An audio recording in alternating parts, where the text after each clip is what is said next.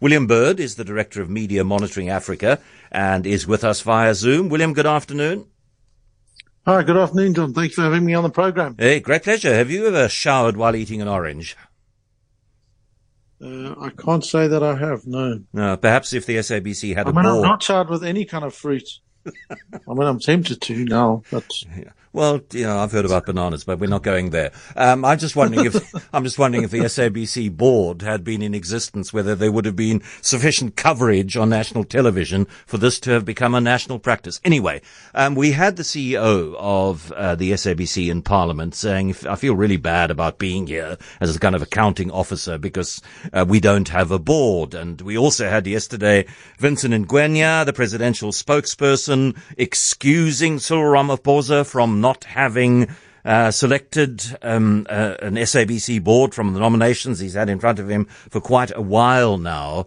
And, you know, I suppose commercially, a dysfunctional SABC suits commercial independents like Cape Talk and 702, but I do think that the country needs a healthy public broadcaster, which the uh, SABC is not. How much of a contributor is the absence of a board to the dysfunctionality which can be seen in the SABC?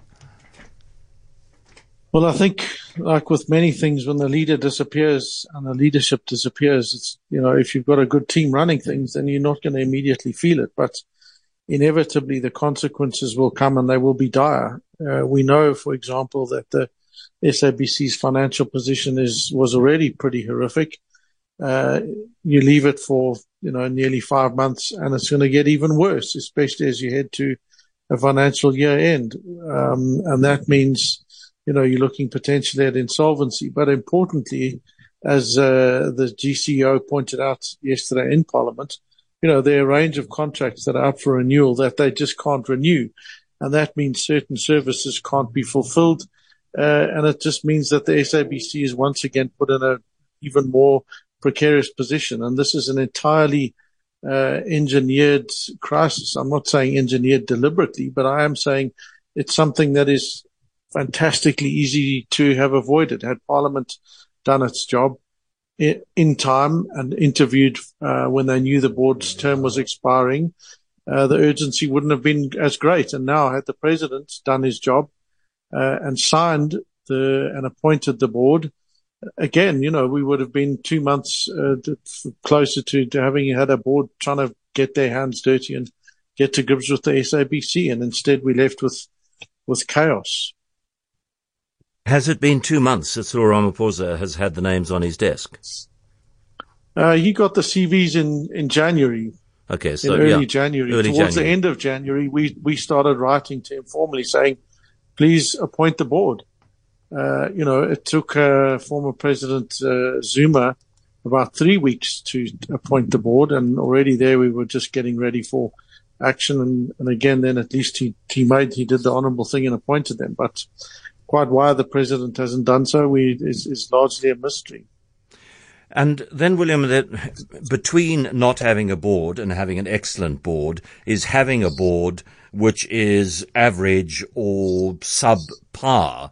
In terms of the names, uh, the CVs, which have been with Ramaphosa now for two months, is is are there the bones of a good board there?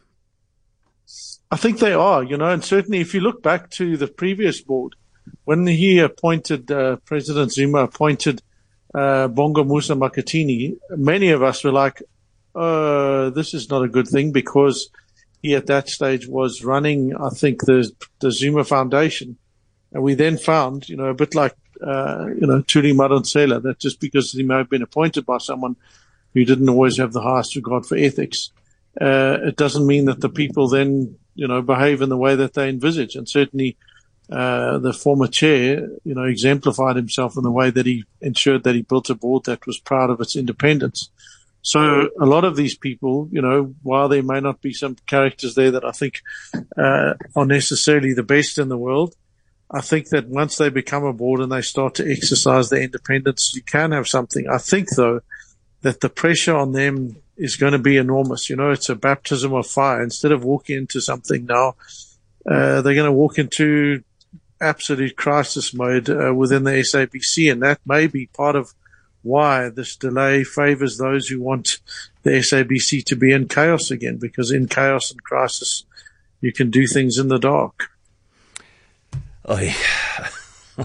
yet another, yet another point of despair. But thank you very, very much to William Bird, the Director of Media Monitoring Africa.